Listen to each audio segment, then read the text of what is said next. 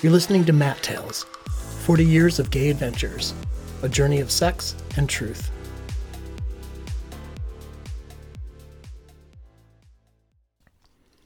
Network. I have the address written on a piece of paper in my pocket, and I take it out and look up. I ring the buzzer for Gay Cable Network, and the door opens. I go up the elevator, and I can hear the thumping beat of music before I reach the floor. I walk into the hallway where there's a desk with a cash box and a table for bagging and tagging your checked clothing. I look around to see men in jockstraps and leather and feel embarrassed to be in my white briefs and sneakers. It's my first sex party and it took days of building the guts to come here. I'm just out in my late 20s, and New York is still a city of parties, backrooms, and theaters. I don't look anyone in the eye as I walk past a row of men sitting on a long bench next to the check in. They're tall, older, hairy, and in black caps and harnesses. Some of them wear the faces of survival, thin with divots of missing fat. I recognize David, my travel agent, and I look away before he sees me. I walk through a doorway into a big room, used for shooting cable access shows and porn during the day, converted to vinyl tables, leather slings, and play areas every Friday through Sunday.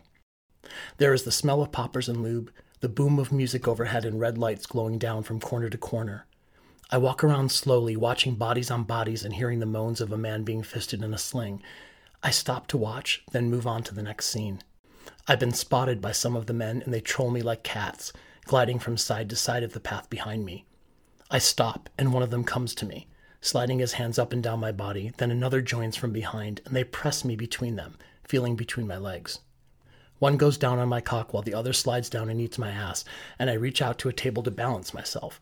Across the table is a young guy my age, bent forward, arms sprawled ahead, getting fucked by a line of guys behind him. He looks up at me and tries to smile between thrusts, then reaches out his hands to me as I face him from the other side. I lean forward and take his hands in mine, and the two men still down on me stand and push me forward onto the table. I'm now face to face with the boy, and our hands are locked.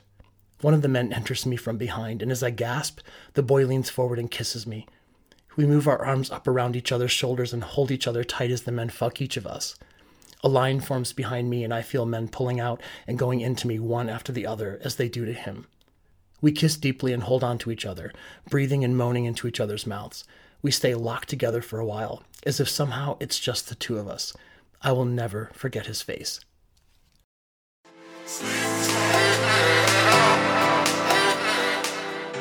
You're listening to Matt Tales 40 Years of Gay Adventures, a journey of sex and truth.